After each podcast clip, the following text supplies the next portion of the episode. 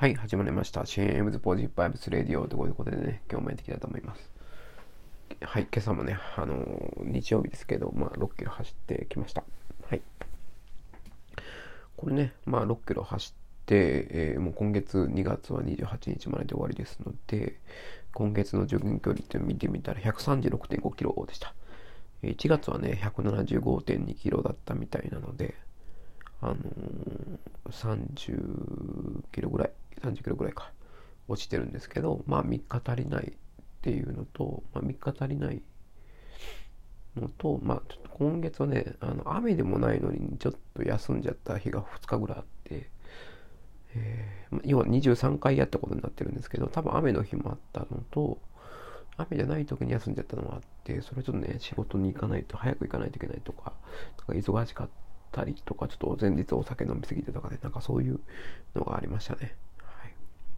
でもまあ、100キロ超えて136キロってね、何もならやらないよりは全然いいいいですよね。なんか、まあ、去年の3月末から、えー、もう全部在宅になった時からやっぱり運動不足っていうのが懸念されるんで、あのー、走り始めましたけれども、はい。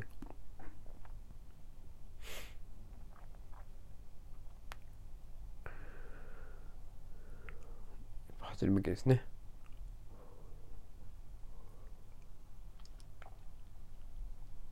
まあ、あんまりね、できなかったっていうことをね、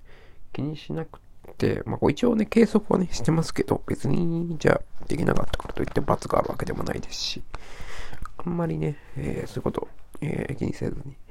まあ、比較的俺ってやれてんじゃんって思う方がね、いいかなというふうにね、思っております。はい。で、まあ、あんまりだから、要はこれだけやれてるってことは、苦痛に思えてないんですよね。むしろちょっと楽しみなんですよ、ジョギング。なんか、爽やかな気持ちになれるのもあるし、あと、ポッドキャストとか YouTube とか聞いてるんですけど、あのー、この時間ぐらいしか一日の中でそういうのを聞く時間がないので、まあ、ながらってっていうのが聞けるっていうので、あのー、ながらし、ながらでね、聞けるっていうのでね、いいなと思ってるんですけどもね。はい。こういうのをね、だから習慣化っていうのも呼ぶのかもしれないですね。それほど苦痛に感じられずに走れるということですね。で、まあ、英語も勉強できていてですね、えー、まあ、ドラマのフレンズをずっと見て、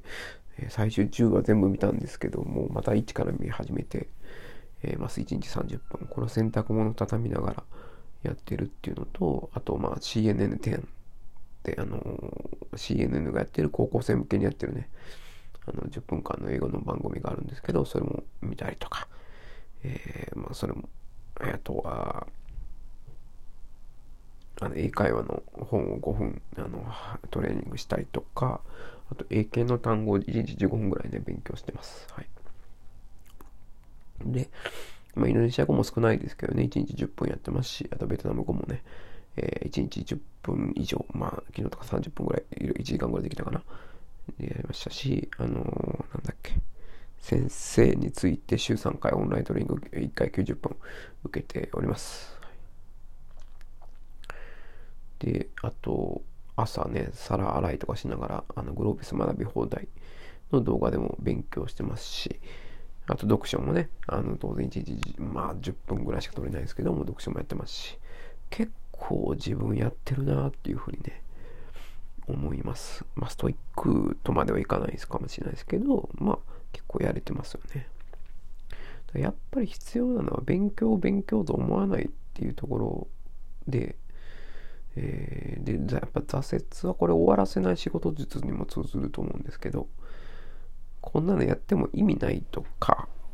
えー、なかなか結果が出ないのすぐにね、結果、報酬っていうのをどうしてもすぐ求めてしまうので、えー、それをね、もう気にしないというのが最強なのかなというふうに思っております。あの、ジョギングも別に、これやったからと別にすぐ痩せるわけでもないし、いいですけど、明らかに健康診断の、ね、数値も良くなったりしてるんですよね。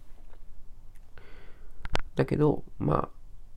うん、それは後からついてくるものであって、やっぱりその、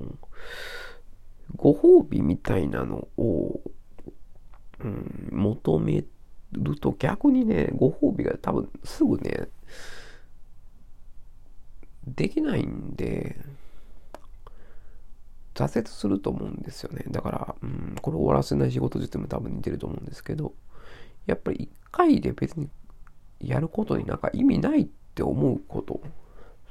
が結構ね、続けるコツとして重要じゃないかなっていう。その、習慣化とかでよく言われるのが、あの、ご褒美